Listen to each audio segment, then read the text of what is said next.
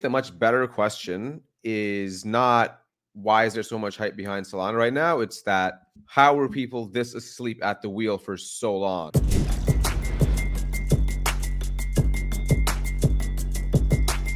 What's up, everybody? Welcome to another episode of Lightspeed. Today you have just me and Mert. It's one of our roundups. So, uh, Mert, how are you doing this morning? Good. Got the breakpoint flu. Um, so trying to recover from that. Sound a little like the Grinch, but recovering. Yeah, I feel like most people survive that conference, which is unusual because every single conference, like a sickness, just gets spread around. But um, you know what? What hasn't caught in the contagion is the prices. That's why I have my rally cap, rally cap on today. All of crypto is just pumping. I think part of it, obviously, Solana has caught a narrative over the last two weeks, but also there was a BlackRock announced their first step in getting an ETF approval for ETH. Um, so that might be part of it as well. I don't know, Mert, what do you think? Oh man, you know I am very bad with price stuff and, and token prices and, and, and whatnot, but I do think I did see something on Twitter the other day, which was along the lines of can someone tell me why Solana is pumping? Because I don't really see a lot of TVL. And I think the much better question is not why is there so much hype behind Solana right now? It's that how were people this asleep at the wheel for so long? Mm. Is the way I see it. Because the fundamentals haven't really changed all that much. What has changed maybe is the information asymmetry to my estimation. And crypto is full of narrative wars, unfortunately. And, and I think that is maybe becoming a bit less skewed towards EVM and more towards SVM now. And I think that's mostly why. And obviously, it's not just Solana, there's a general rally around crypto, I would say.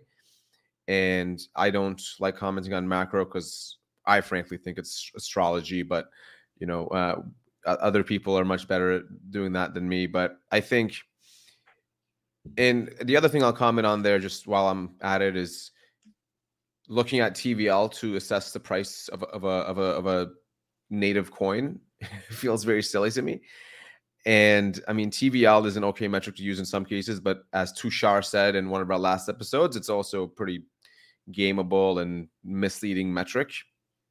And so I think what's happened that that is causing this is mostly narrative driven in in the sense that not that the narrative around Solana has changed, it's just that the truth has been revealed and maybe the noise has been dissipated a little bit, especially after Breakpoint, where you saw so many people with so much energy building a lot of cool things and integrations like Visa and even Rune was on stage with Austin, right, talking about MakerDAO's future, etc. So I think that conference woke up a lot of people.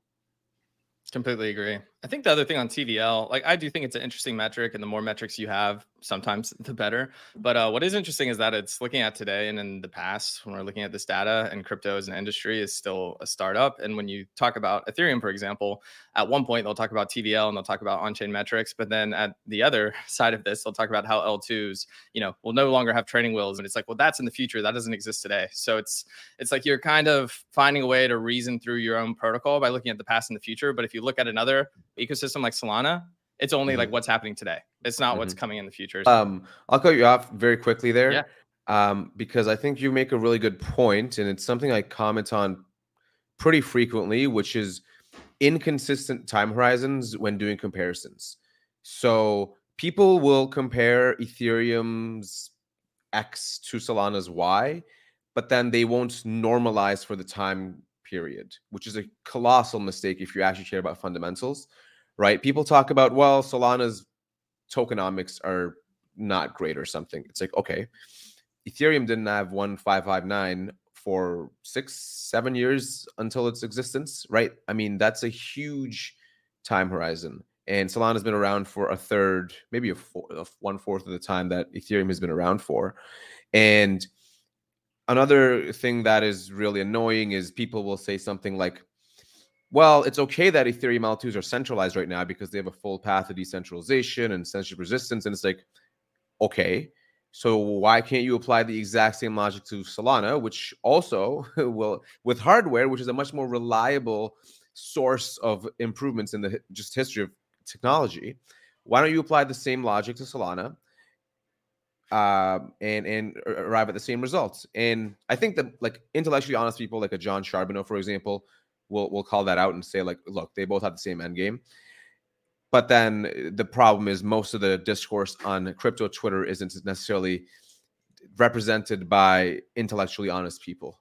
And and so you know if there's one thing to take away from this episode, just as we're five minutes into it, I would say the inconsistent time horizon when comparing different ecosystems is like one of the most common fallacies I've seen that I think is just total bullshit. Anyway, that, that's all we need. Let's shut off the podcast. Quick break to tell you about an upcoming event I promise you don't want to miss. It's Blockworks' biggest and best institutional conference called DAS London. It's a two day event happening in London this March. We're going to have over 700 institutions, 130 speakers, and a couple thousand of us all under one roof. Crypto is in a position for the first time to actually onboard these institutions, and they're showing up. We have companies from BlackRock to Visa launching real products in the space. We have the real world asset narrative taking off. We have things like payments that have been exponentially growing. And then we have things like DePIN happening in the Solana ecosystem. There's a ton of capital right now in this institutional space. It's going to be coming on chain. It's going to completely change the industry. Whether you are an institution or you're a retail user or you just want to learn more about what's going on in the space, this conference is for you. You're going to be able to meet some of the best and smartest people in the space. The speaker lineup's absolutely incredible, and you'll get to hang out with me. But the best part is you actually get 20% off your ticket if you use Lightspeed20 when checking out. That's Lightspeed20. I put a link in the show notes. Um, I recommend buying this today because one, you'll forget about it. Two, these ticket prices go up every single month. So, anyways, I hope to see you there. Now, let's get back to the show. I think related to that, we will talk about Bankless a little bit. I had a conversation yesterday with David Hoffman and some people on, on Twitter. And I was talking about this, the tension that's now shifted over to Solana. To me, has really pointed out this whole like, you know, there's the Ethereum aligned L2s. Well, right now they might be all cooperating together and kumbaya, but in the future, to me, like it is going to be a massive competition that's going to come out. Mm-hmm. And in the long run, I see it as really a zero sum game. And David responded to this and he said, I have an opposing L2 thesis, and like one L2 winning is all the L2s winning. Um, which sure, I, I, mean, I think there's maybe some truth to that, but I generally think things are a power law. And there's obviously huge benefits, not only being on the same roll up, or as we would say, like L1, such as Solana, but also using the same framework. You see that with like Optimism Superchain and uh, Arbitrum, and they have Arbitrum 1, but now everyone's trying to develop a general framework so that they can have like shared sequencers, et cetera. And somebody commented, and they're like, yeah, but what about all the like fragmentation that you have with L2s? And David responded with, you know, something that's really well thought out. And he's like, yes, that is a problem today. But in the future, we'll have shared sequencing, block space standardization, intent space transaction designs, and UI, UX front end abstractions. And like it all does sound amazing. But just to your point, that's like this massive roadmap that is so unclear at the moment. Like shared sequencers took off as a narrative like six months ago, and people were like, "Oh shit, how's this actually to work?" Um, Solana's roadmap to me, I'm not saying it's it's definitely not easy, but it's actually much more straightforward. And I think that's one reason why builders like to come to Solana. They're like, it already scales today. I know you said things haven't changed that much for Solana. Like the technology's been there. It's just the narrative and maybe the content in the space. For example, Mert, you stepping up and also Lightspeed, and there's other podcasts that have come. But like in 2022, there were huge improvements with priority fees. Then you had isolated fee markets, and then you had like QUIC and network stability. So in that sense, things did change, but Solana also proved it could execute. So yeah, I'm just curious to see what you think about that. Mm-hmm. So there's a few things there I want to comment on. W- one is so on the on the roadmap piece.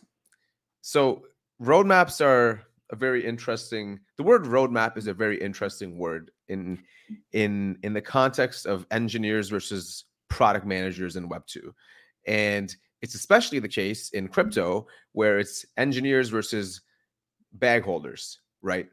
And it's engineering timelines and roadmaps never get met.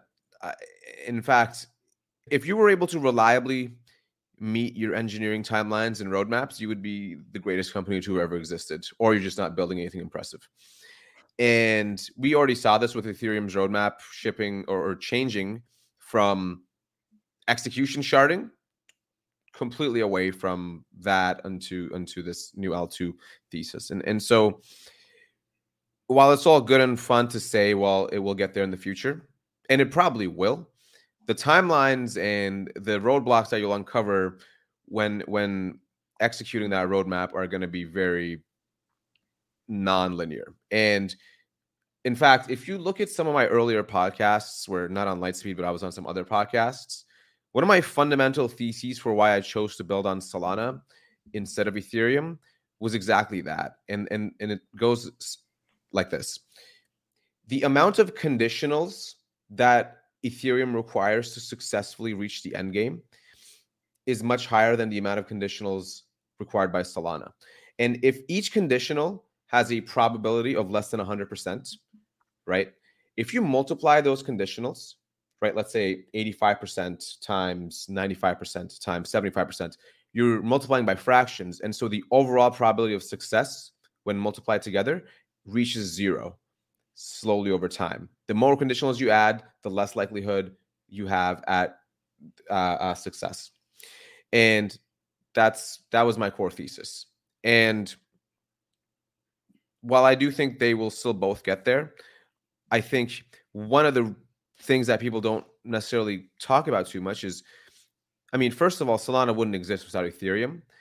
Um, the other way of looking at that is that Solana has learned a lot from the mistakes of Ethereum, and so it has l- much less tech debt and much more hindsight, and so they're they're able to start with a clean slate, and and so that that is something that people overlook, but it the in in tech the first attempt at something is rarely kind of the one that ends up enduring. So that's that's my first comment. Second comment is on the L2 competition thing.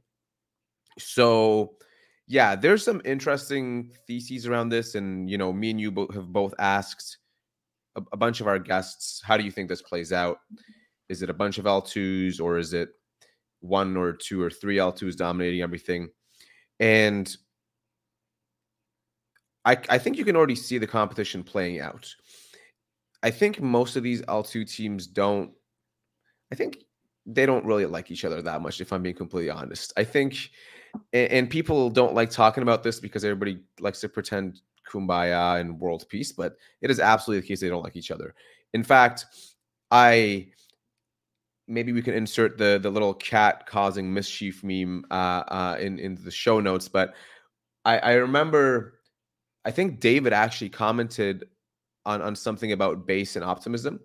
And I commented something like, hmm, I wonder why base or why Coinbase didn't go with something like an Arbitrum or a Polygon instead of optimism, because those two are technically technologically farther along than opti- than optimism. And somebody else commented about the lack of op- open source licenses or something for for those chains and then the guys from Arbitrum came in and said, you know, that's not true at all. And and you can kind of see kind of the testiness and, and people kind of going back and forth on that. So I think there's going to be a lot of competition there. And it's, I mean, competition is good, obviously, yeah. but let's not pretend it's not going to exist. And it's going to also probably cause a lot of confusion and noise, to my estimation. And and the great thing about Solana and some of these alt ones is they're just meaningfully distinguished from that, right?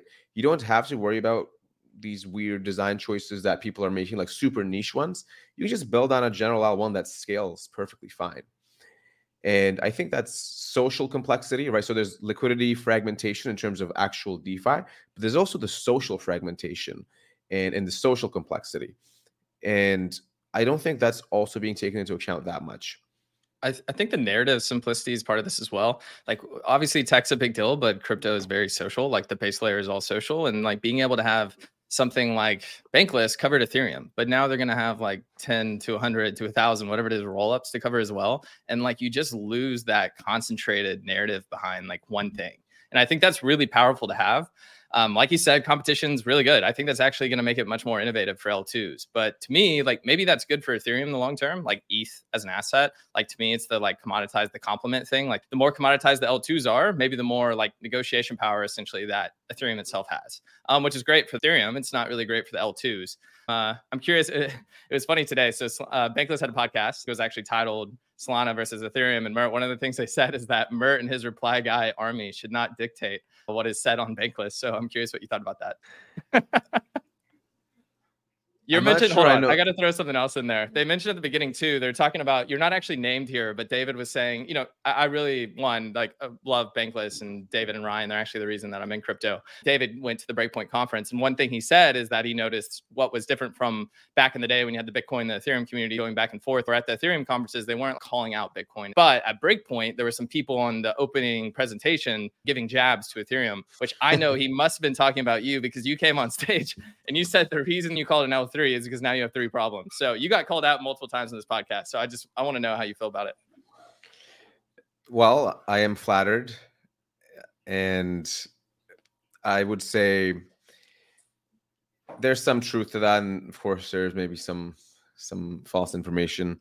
Uh, I did take a jab at L3 specifically because I think they're a ridiculous concept, and I would actually say most people in Ethereum that are core developers probably agree with that. Yeah. I, you, L3s, I mean, come on. and I talked about this in a podcast yesterday, I believe. I don't, I actually, I'm, so I'm a nerd. I, I like L2s in terms of a technological achievement to overcome the existing bottlenecks of Ethereum. So L2s, I think, are, are a cool approach, and they did nerd nerd snipe me a little bit. And in fact, in the past Lightspeed episodes, I've talked about how SVM rollups are going to be pretty awesome. And the thing I don't like about L2s is not the tech itself, but it's kind of the proponents of them talking as if L2s are our only Lord Savior to lead us to a better future. And L L1 scaling is obsolete and it's monolithic and, and it's garbage and only L2s can save us. That's what I don't like. I think I think L2s will still be useful for things that don't require global state. So maybe like a game. I think that's fine. And but you know, I didn't I didn't take shots at Ethereum. I just uh, I think I I made a joke on on L3s because they were trying to there was a company that tried to achieve what Solana did at the L1 layer with compression and this was an L3 I think by Lens um, that tried to get to that same cost efficiency and they couldn't do it. And it was like, come on, guys, like, why are you using an L3 for this? That's ridiculous social complexity and technical complexity and all this stuff. Just use the L1.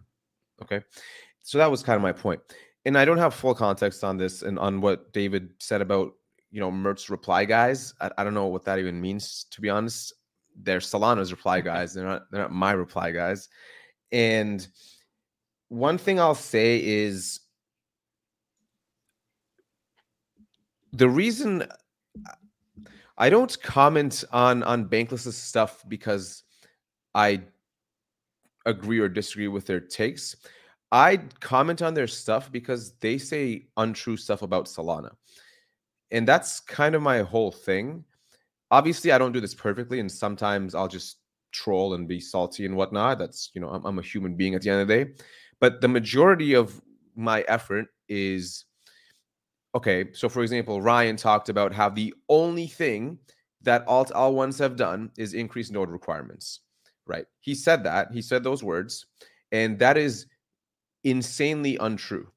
It, it could not be less true. There have been many alt L1s who have done nothing but increase hardware requirements, right? Like a like a Binance Smart Chain, and have not achieved anywhere near what Solana has achieved in terms of actual performance and and developer community and whatnot. And so when when they say completely false things, then it is completely unfair to the thousands of people working in this ecosystem every single day and putting in their resources, their time, sacrificing personal relationships, whatever it is, to do their best to build the future of this network. And why should I not speak out about somebody being unfair to those people? It's like that's not going to happen. I'm going to speak out.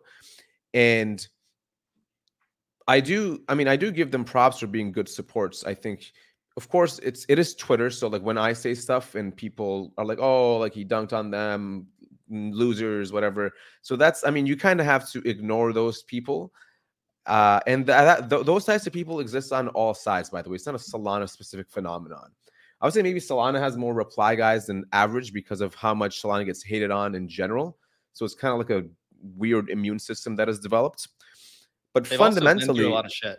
like the Solana Yeah. community that's still here is, you know, the Chew Glass thing is like real, and the FTX thing was real, right? It's like there's a little bit of PTSD, and now you have something exciting going on in the community that people are starting to realize outside of that just core unit, where people are mm-hmm. like, okay, there is something here, and people are appreciating it, and and you know, Bankless guys have a big platform, and you have a big platform. If, if it was just some random person on Twitter, like you don't need to reply to that. But I think one is just trying to make sure there's not that information asymmetry because I think those guys are curious, and, and David knows quite a bit about Solana, but you obviously have so much insight on the space that like you need to step up and say something. Like Solana is obviously a much less fragile than it was, but coming off that FTX implosion, like people just didn't have the right narrative, and people often still see this like legacy VC Solana chain, which Chris Burniske was just on a podcast and even talked about back when like FTX was involved in Solana. He didn't want to touch it. He's like, I even thought that there there was upside there, but it didn't really sit with me well. Like I didn't want to do it. And he's like, once that actually got worked through, and I met Anatoly and some of the projects in the ecosystem, he's like, now it's where he spends most of his time, if not all of his time.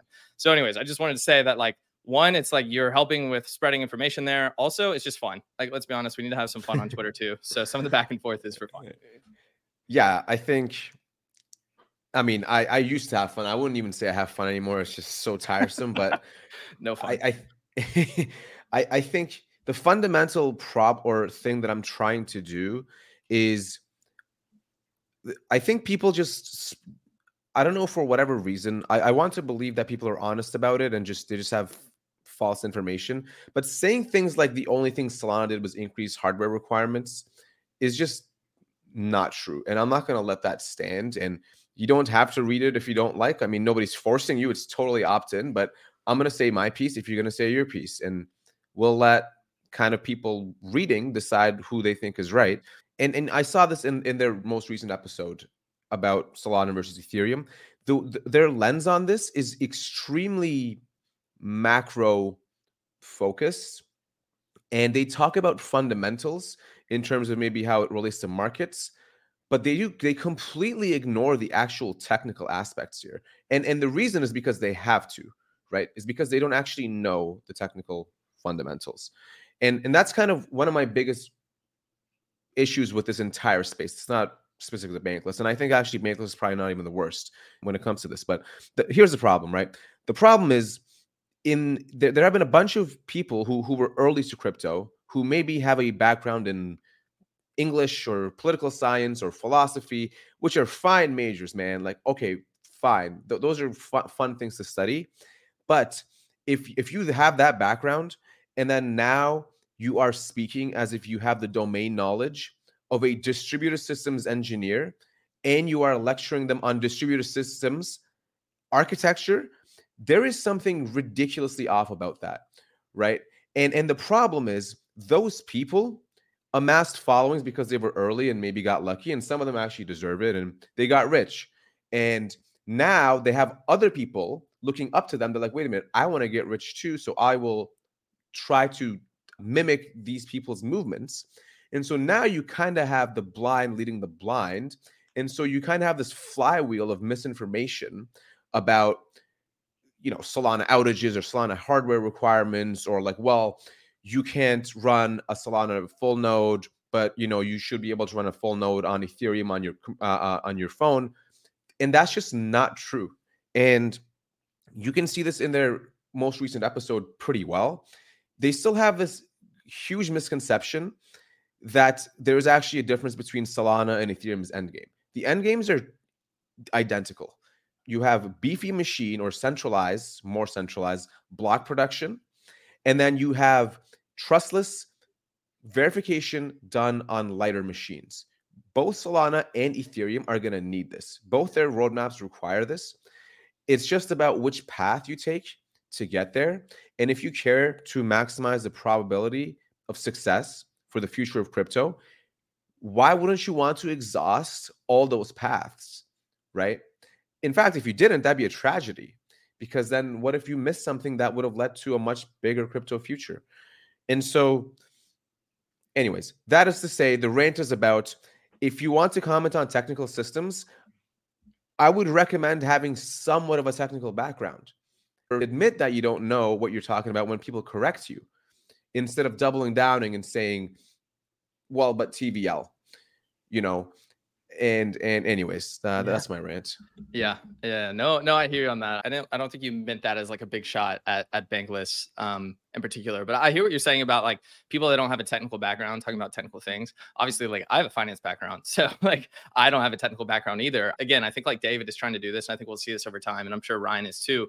But like I like to put things forward that are maybe slightly technical, but like said in the words of a normal person like me that most people can understand. Um, you're obviously really good at this. But then if I have like Mert, you respond and you're like, that's not how it works. And then I need to look into that further and figure it out. I think that's kind of like the key important part is like you can put forward something like I had a tweet trying to describe how Firedancer could help with client diversity, right? Because one of the biggest questions that at a uh, breakpoint that I got asked is like, what does Firedancer actually mean for like mm-hmm. Solana's mm-hmm. client diversity? And this is people that aren't necessarily from Solana because like some people are like, well, if it's so much faster, everyone's going to adopt Firedancer. It actually doesn't help with client diversity. And then you'll mm-hmm. have Anatoly and others come forward and it's like, well, you can run Firedancer and then you almost have like a sidecar where you run the whether it's a Solana client or some other, let's just say Jito, as almost like a backup that only does like mm-hmm. verification, validity of the blocks. And that mm-hmm. kind of, that does get complicated. And like I don't understand all the nuances of that, but I still put it forward to kind of just help spread the message.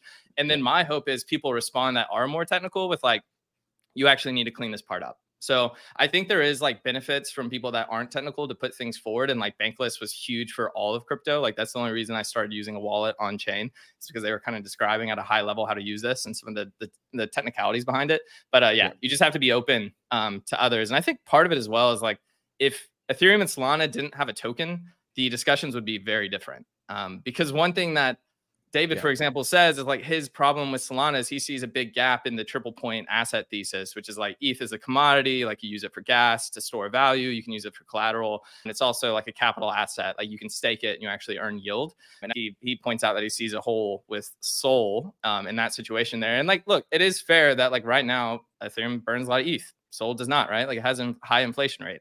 That's how most startups work. So I don't think it's really fair to say like this is how the ecosystem is today. It's not going to go anywhere in the future.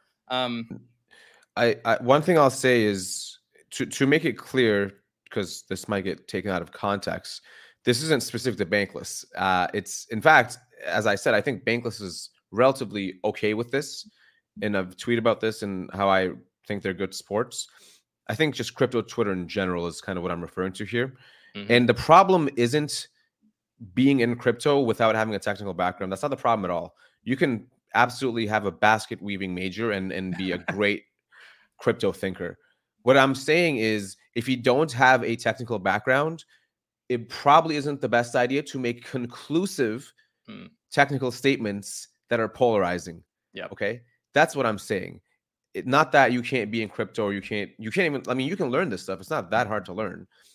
And so just want to make that clear. You can just you, you can and, and I think you do a good job of this where you you will ask genuinely inquisitive questions to understand what's happening and try to get to the truth of it as opposed to just say things definitively that don't make sense just to say it right? Which mm. is kind of the problem that ct has. Yeah. and so that's anyway just want to make that clear. Yeah a little behind the scenes for everyone. Like if you do want to catch someone's attention like think about writing out a sentence and I put like, I think Solana is going to get adoption because X. If you remove the words I think, it hits a lot harder with everyone, right? You make a declarative sentence and people love that. Um, so it's something that I do from time to time, but that's why you have so much tribalism on Twitter because people don't necessarily know what they're talking about, but they remove that nuance that they're like, I think this might be the case. Um, and so like, yeah, you really have to be careful there. I, I also think there's just a, obviously throughout every ecosystem and, and every piece of technology not just crypto there's trade-offs right? There's trade-offs between using an android or ios. Like there's just always trade-offs depending on what you want. One thing that bankless talks about and it's in their name is that you need to be bankless. And part of that is everyone should be able to run their own node which i mean i do think is like a very it's a great thing to shoot for. But i also don't think that every ecosystem in crypto needs to be able to do that. And like you said in the long run Solana and Ethereum are going for light nodes where you can check data availability with data availability sampling and also verification, probably with ZK. Um, but I personally am not in crypto or believe crypto will only be successful if you if you can run your own node, and I don't think most people will choose to. I think the point is like, is there a network out there that you can point to and say this is not biased, this is going to be neutral? But like, does everyone need to be able to run a node on their phone? I don't think so. And I don't think anyone's really going to do it either. So I think that's just one part where I feel a little bit differently than Bankless is that you don't need to do that. And um, maybe the, you could say, what's the point of crypto? And it's like, well, I don't want to perform all these actions myself, but I do want to know that there's like a credibly neutral network out there because there's enough people with incentives to run a validator, to run a node, right? And I can trust that. But what do you think about that? So I don't think all users need to be able to run a node. I think all users need to be able to verify what's happening on chain, which is not the same thing. So you can use cryptography, as the name crypto would suggest, to verify and, and minimize. Instead of trusting humans, you trust cryptography. That's kind of the entire thesis of the space. And you can do that to verify what's happening. And you can maybe do this with light clients or maybe running a non voting validator on Solana or there are some other things you can do like checking the bank hash and, and streaming data but i won't get too technical. But fundamentally the thing that gets overlooked the most i believe is incentives which is to say you can make nodes incredibly easy to run full nodes. And that's one side of the equation. Everybody knows this. This is economics 101 supply and demand right? There's always an equilibrium versus supply and in supply versus demand. You can't just optimize for supply and then completely ignore demand, right? That is not how you run a business. That is not how markets work. What Solana says is okay, we're going to make it such that the network is so scalable and so performant that you can build a lot of great applications on top of it. And and some of those applications will require you to run nodes so that your business functions properly, right? For example, Circle, when they added USDC support on Solana, they need to be able to run their own nodes on Solana so they can detect if malicious activity is going on. They don't have to be profitable on the validator side for this, okay? Because they're already profitable through their stablecoin, th- through their business. And that's kind of what Solana, I mean, it's not the only thing Solana believes, but it's certainly something Solana believes more than other networks. That, in fact, Helius, the, the company I run, is a perfect example. We don't need to be profitable on the validator side because we can make money by running nodes in other ways. It doesn't need to be the token itself. So that's that's a demand side. It's like, okay, why should people even want to run a node? Okay, and then if they do want to run a node, can they run the node? That's maybe the supply side. And on Solana, it's not as easy to run a Solana node as it is to run an Ethereum node. That is obvious. Everybody knows this. That being said, it's also not like it's impossible. In fact, I tweeted this yesterday that, and, and I was laptop shopping, and I saw that the new MacBook M3 has pretty close specs to what you need to run a Solana node which is crazy. It's 2023. So by the end of next year, you're going to be able to just buy MacBooks that can run Solana nodes, right? Mert, real quick on that though, would would bandwidth be an issue? Because I know that's one thing David mentioned. Like he was saying that you need to have fiber optics into your house. Yeah. So the and and Toly says this all the time, and Solana's entire design philosophy is maybe related um, to this, which is that bandwidth is the ultimate constraint at the end of the day, that's what matters. And, and Kevin Bowers will tell you this as well. And people always talk about Moore's law, which is kind of the the computing power and, and, and accessibility improving over time for hardware. But the much more consistent law so far has been something called Nielsen's law. And I encourage people to look up what Nielsen's law is, but it's basically that the bandwidth of high-end internet users kind of doubles kind of linearly over time.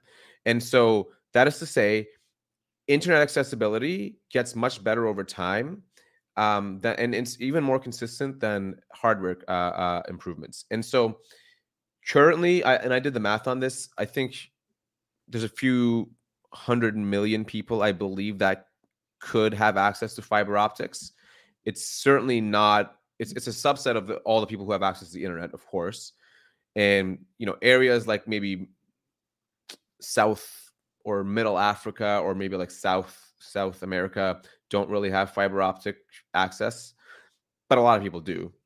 And so that is going to get better over time. And it's kind of the same argument with kind of like L2s, which is like, okay, I mean, first of all, nobody can run an L2 node right now because they're permissioned, but over time you'll be able to.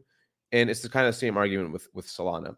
The the bandwidth, I think, within the next two to three years is going to keep improving as this hardware, and then people will maybe start to realize, wait a minute, this this hardware requirements and node requirements argument was just a short term thing that we kind of don't really care about anymore.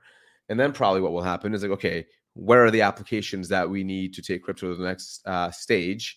We we were so focused on doing niche nerd battles that we forgot to make things people want, and that's kind of my biggest concern, honestly. And anyway, that's that's my that's my view on it.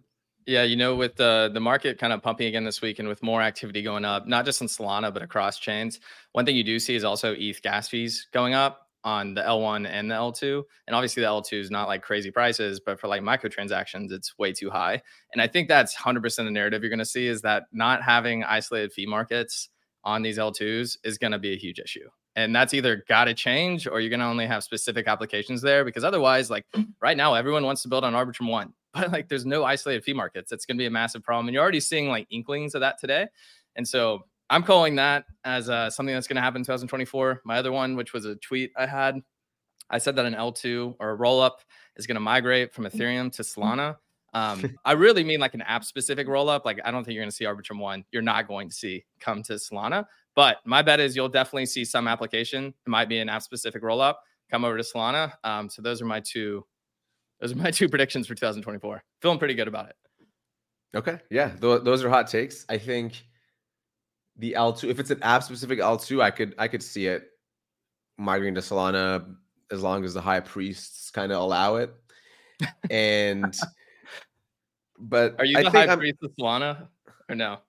I hope not. I mean, I was just on a Monad podcast yesterday talking about Cosmos and, and Monad and EVM. And so, uh, in fact, most of the Avalanche and Near people I get along with very well as well. So I'm not, I'm not necessarily a Solana maxi as I am.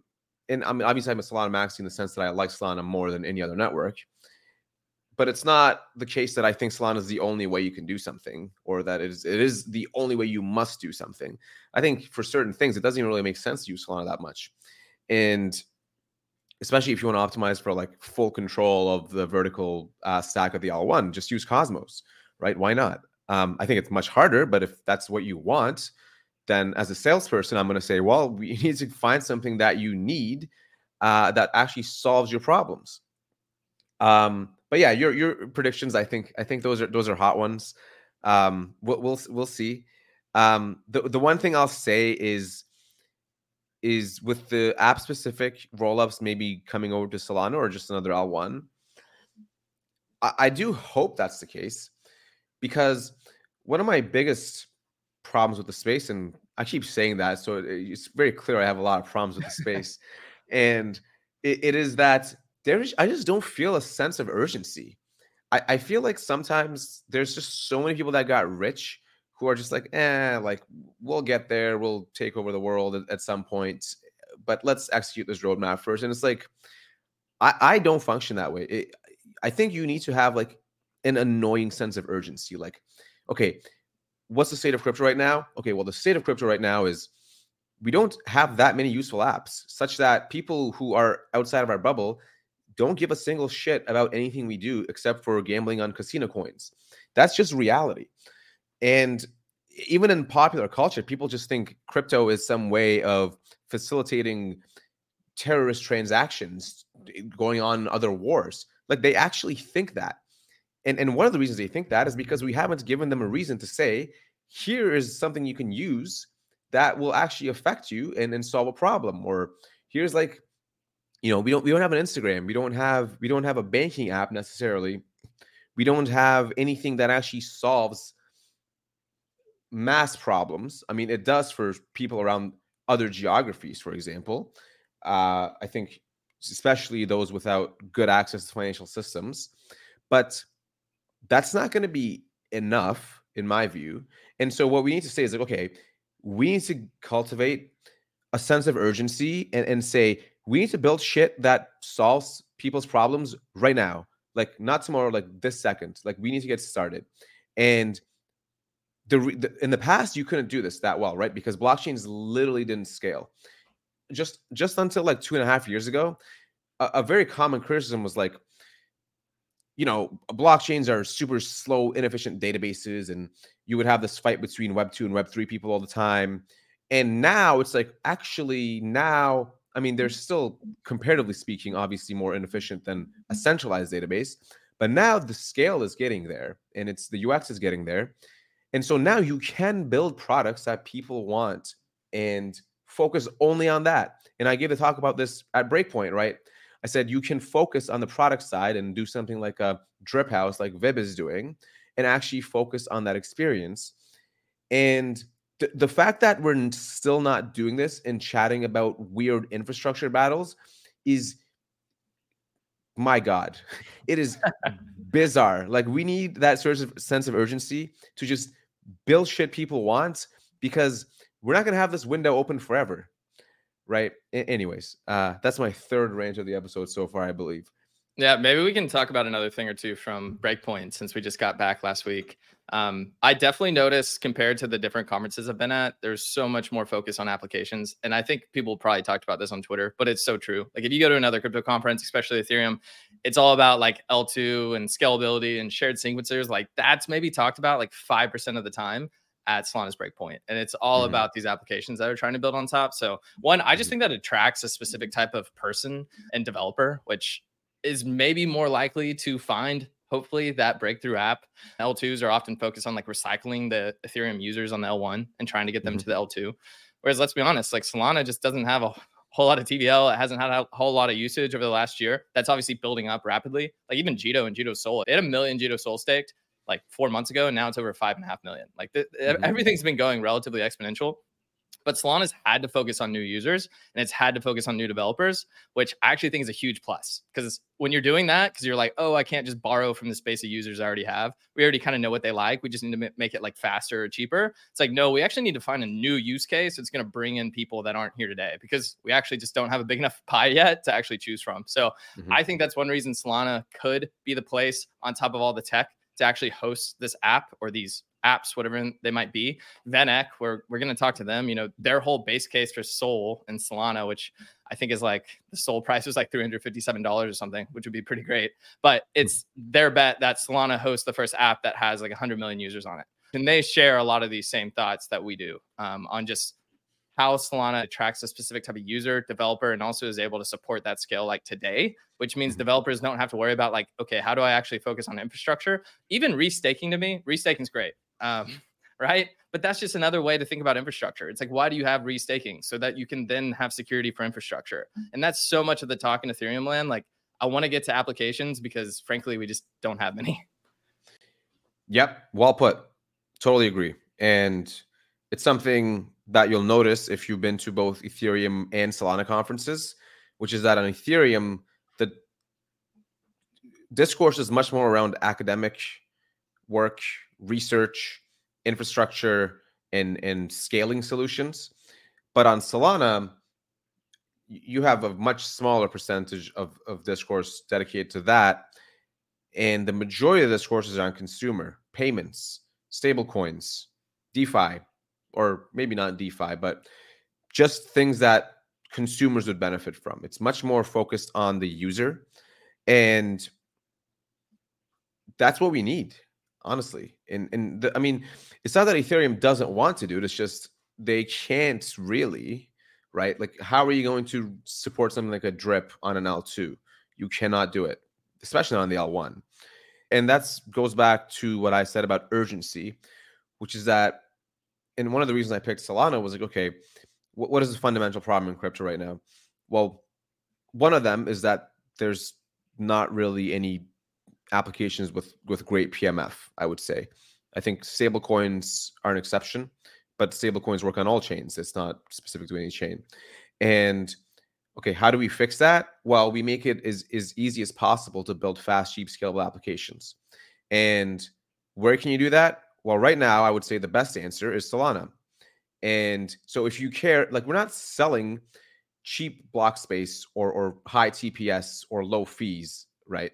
We don't we don't sell that. We, we what we sell is products and and user better user experiences that you can you can enable to actually build your business on top of this new internet layer that is crypto. And and that messaging needs to be much more clear, right? When when I talk to developers and I interview a ton of them for Helius, people think of dog coins or like Bitcoin when they think about crypto. But what they, and that's just a tragedy. Uh, not that they think of Bitcoin, that they think of dog coins. Because what what should be messaged to them is like, hey, look, you can write code that can transfer money at the speed of light permissionlessly for free and compose with millions of developers around the world and have your code running perpetually on the state machine that will be maintained by this global community and governments can't stop it nobody can stop it and it's a f- complete blank canvas that you can you can build so many cool things on top of and that's just not how they think of it and and so once we get that messaging right which i believe Solana has the best shot at then i'll be then i'll stop ranting yeah it's maybe not the best analogy but i think about it not everyone has to see crypto though as something that's like a breakthrough technology for it to work um, or they don't have to like it. Um, enough people have to. And I, I think like TikTok, for example, like it adds value to people, right? But a lot of people hate it. Like the US government probably hates TikTok. Like they've talked about banning it because it's also like China's behind this. They're influencing our 18 year olds. They're making us look like idiots, right? And they could be saying the same thing about crypto, but instead of China being behind it, it's like, oh, there's this decentralized network behind it, right? Which honestly sounds a little bit better, probably, um, to the US government. But like, not everyone has to appreciate it. And this could be something like Drip. Not everyone has to like Drip, but like there's certain people that will. Um, and I think a big part of crypto as well is just the community. Like you have the tech piece, which you kind of have to have, but you also need that community piece. And like, let's be real, the only reason crypto still exists these last two years is because the community is actually fun to be part of. Like it's a new sector that you're learning things. Mm-hmm. Without that, like everyone would have left. Like there's a lot of smart people here, but if like if you were alone, people would have left. And I, and I think that's the same thing in some ways with like TikTok and some social apps. You stay because of the conversations it brings up with your friends in the community, like whether that's sharing a video around, whether that's like a group chat, like the community piece of crypto is really big. And I think that will bring in at least 50% of the new users into the space. And then you'll have the other 50% that are like here for the tech, here for the like never, not everyone's going to resonate with like send money at the speed of light, right? But someone will get tempted in because other people are, whether it's FOMO, it's the community, they want to be part of it. Like crypto is pretty cool that we even have pers- in-person events that then like bring people in, that then introduce people to technology. And I, I don't know what's going to be the breakthrough app. I I love when we talk about like start focusing on apps, and it's like, well, if it's so easy, why don't we just build it ourselves, right? But I like your point. It's not about like we know what that app should be. It's that you need to provide the infrastructure there, which is Solana, for example, where it gives people the freedom to build it if they do have an idea. And that I think is like the end goal. It's like we have no idea what it's going to be, but at least you have the tools today to build something and it creates chance for that to actually happen. Yeah, and that's partly why Solana has so many hackathons, both from Solana Foundation, but also Lamport DAO organizes some community hackathons as well, is because you you can't deterministically generate applications that people want. What you can do is try to maximize the probability of that by increasing the number of at swings that you get at at, at a pitch, right? And so if you, it's a numbers game, and I think that's important to focus on. But to your point, correct. I think I personally my game is more technical just because of my background and what interests me, but the cultural aspect is certainly, and I saw this at Breakpoint, a strong force and it's, it's a weird one because there's so many different people and mm-hmm. especially because solana was right after the day uh, of the network state conference and you know the, the types of that conference are very diverse in what they want to achieve right? You have people wanting to start new countries which anytime you have people wanting to start new countries you know they're going to have different belief systems and strong belief systems than maybe what you're used to seeing. And so the cultural aspect is certainly very cool and it is underrated. It's much more elusive, but and, and, you know you can see this with NFTs, right? NFTs were kind of the big cultural movement, and I hope they keep evolving. And something that technical people overlook the cultural aspect and the social aspect, but but I think there's a lot that there's a lot to be learned there and, and to apply to h- how you approach crypto in general, right? Like you have Mm. to be in tune with the community in in a sense, which is good and bad, but it's interesting at the ultimately. Um, I'm curious what you think about the recent token announcements and also rumors about what's going to happen on Solana. So you had Jupiter announce their token. Jupiter is an aggregator. Um, if you haven't used it, I've been playing around with it recently. It's so smooth. It's incredible. Even, like like making the trades is so easy, but also even to go and if you have SOL and you want to like stake SOL through Jito, like the integrations and everything is insane. How simple it is. Um, but they announced a token. Um, you also had Pyth, which is Pyth's token like native to Solana because Pyth is really an SVM app chain. So I don't know like where it launches. Do you have any idea on that? I don't know. Um, yeah, it was I'll find out, but I didn't. I didn't look that deep into it. But everybody's had points programs. There's Jito, Drift, all these different protocols. MarginFi hitting like all time top, all time highs, and this is after the points program, which is more or less kind of feels like it's hinting at a token. How important do you think that is for the ecosystem? And like, do you think that's something that Solana needs right now? Yeah. How do you how do you think about the token launches? Well, Solana obviously doesn't have a great many tokens right now, and that's maybe the biggest factor into why the TVL is low. So teams launching tokens will certainly help in public perception, whatever use that is, and it's non-trivial. But I think people should certainly, I mean, tokens are one of the core tenets of crypto, right? At the end of the day, it's it's kind of deep all the way down, right? Uh, a blockchain is really a decentralized physical infrastructure network where you incentivize people with a token to participate in it and and and achieve for certain KPIs, as Toly would say. And it, it's kind of the incentive mechanism or the carrot that drives most things. And so, if these companies can figure out a way to launch these tokens such that it drives some of these KPIs and actually helps their business in the community, then that's going to be a huge, huge boost to the ecosystem, right? And these teams are smart and they've been around for a while, right? These guys were pretty much all around before FTX and they survived. They survived a nuclear meltdown and they've been kind of thinking, okay, what's the next move? How do we recover from this? And so I think many people are, as I like to say, or not as I like to say, as as Wayne Gretzky likes to say, but in, in maybe the Claim it for inverse yourself, way. Yeah. That I think a lot of people outside the ecosystem are like looking at where the puck is instead of where the puck is going. But and and somebody else said this on Twitter that I stole.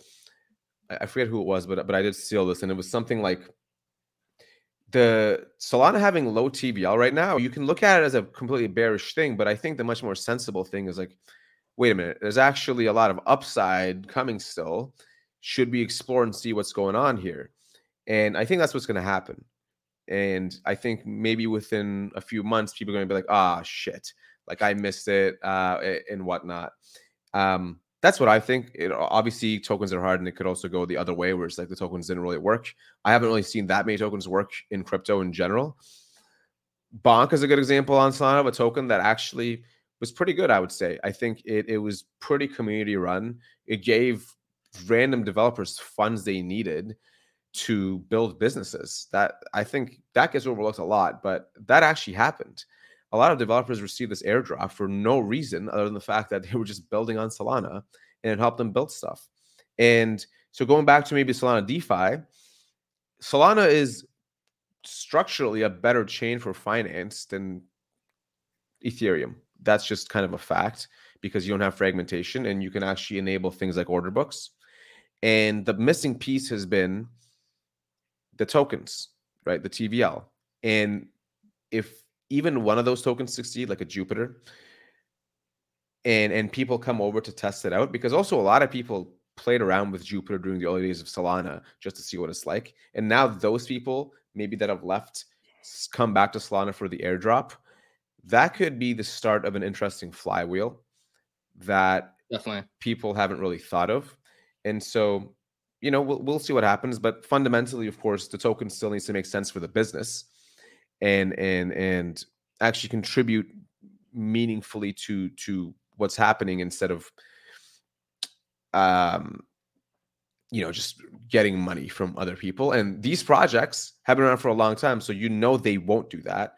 So I do think it's going to be very, very encouraging and, and positive. And you know, I, I talk to some of these teams, and I'll, I'll well, you know, I think they have some very good ideas. And yeah, I'm I'm actually very excited. I obviously I'm not too uh I don't talk about tokens too much on, on crypto Twitter just because you know yeah, it's not uh, worth it. yeah, but but I think it could be very very interesting.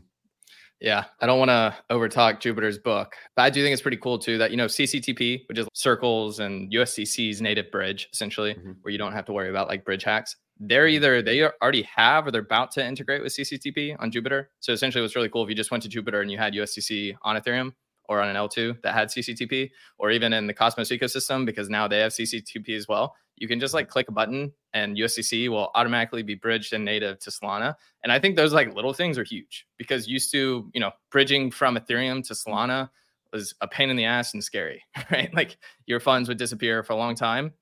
Let's be real, most people use USDC. And so if people are over in different ecosystems, it's now super easy to come over to Solana. I think that's going to be a big deal. Um, it's a little early for this, but I do think it's interesting to point out that Another thing that, that Jupiter announced at Breakpoint was that they launched a Perps product. It's a Perps product, and also they have a stablecoin that they're going to have, which is like backed by um, levered stake SOL.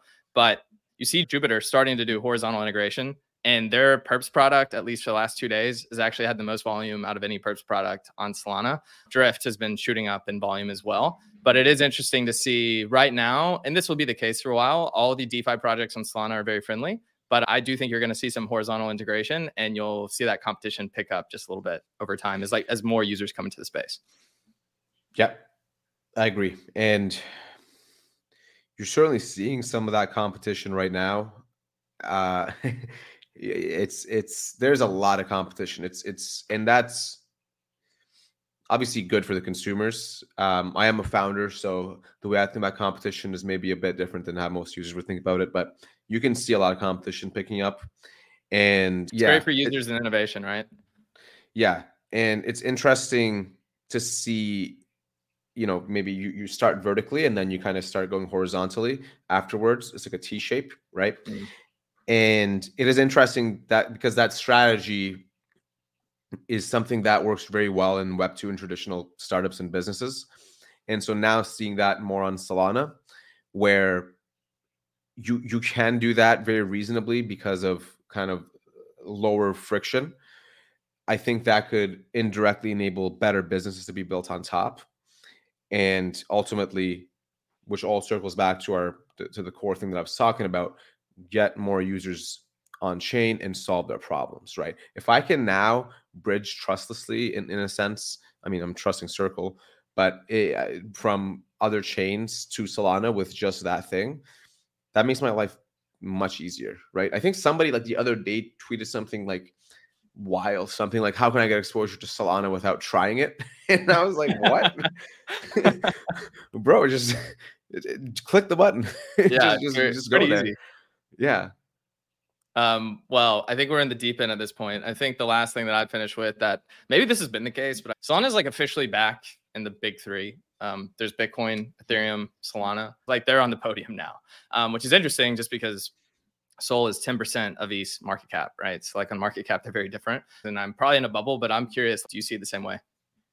So I would say the way I think about it is Bitcoin is kind of its own island. And there's a lot of people who who talk about Bitcoin and I like Bitcoin, but I I do not like the people that dominate the discourse on Bitcoin. I think they're completely deviated from the original vision in a sense. Um, but I still I still think it's a, it's a good asset and and I, I, like Bitcoin. And then I think that's so that's one vertical. The other is Solana and Ethereum kind of combined. And and and really at the root of that debate is integrated versus modular. And so that and it's kind of the future of smart contracts.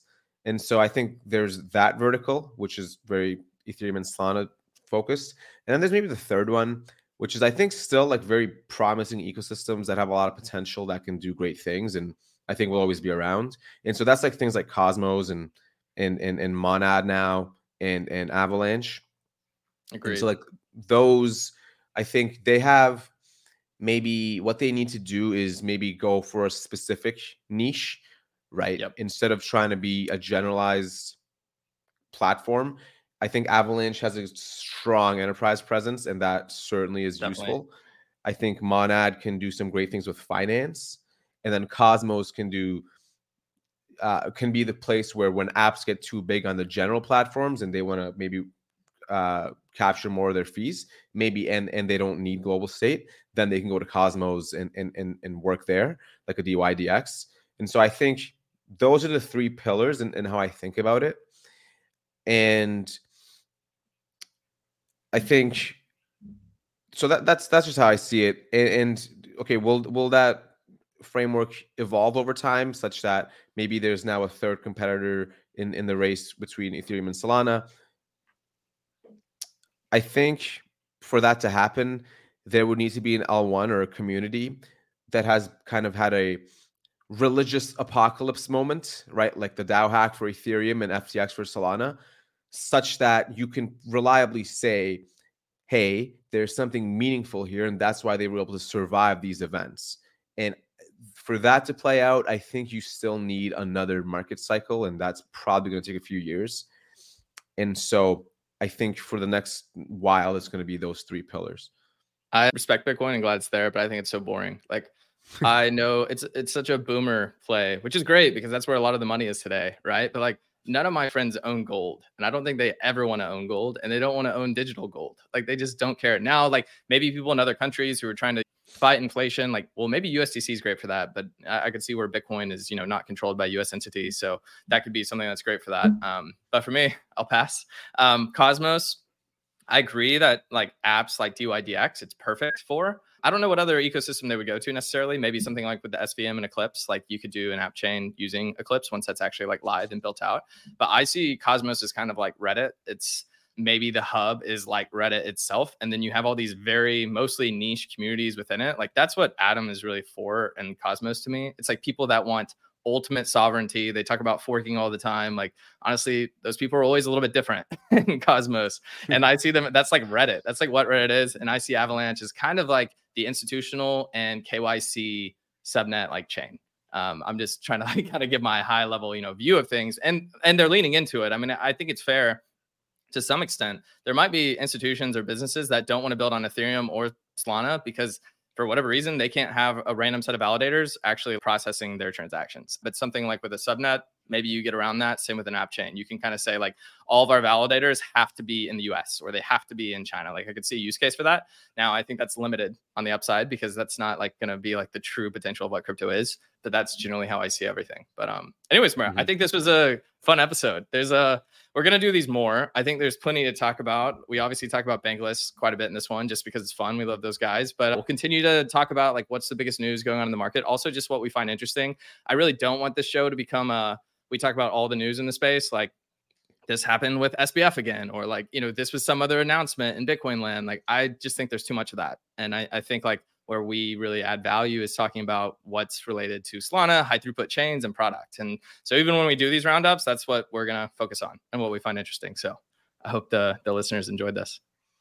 Yeah. Uh, please let me know if I ranted too much. I probably won't be able to change much about that. It's just I'm just a grumpy person, but uh, yeah, appreciate everybody listening and, and and give us any feedback um, uh, on maybe next guests or topics you'd like us to cover. Also, if you made it this far, hit subscribe. Hit subscribe on YouTube, hit on mm-hmm. Spotify, Apple, it doesn't matter. Um, leave a review too. That'd be huge. Uh, we'd love you for it. Also, just shout out to everyone at Breakpoint that either came up to me and Mert and you know said they really enjoy the show. I thought that was really cool. Doesn't happen to me a lot. Mert's kind of like the god of Solana now, so he's getting oh, it God. more and more. I'm kidding, but um, anyways, Mert, uh, I'll see you next time. And yeah, thanks everyone for listening. Yep. Thanks, everyone. All right, I've got a little ending note here. First, thank you so much for listening to the full episode. If you really liked it, hit subscribe. But secondly, make sure you sign up for DAS. This is Blockworks' biggest institutional conference happening in London in March. I've included a link in the show notes and also a discount code. You get 20% off. Make sure to use Lightspeed20 when you sign up. All right, I'll see you there, and I'll see you next time on Lightspeed.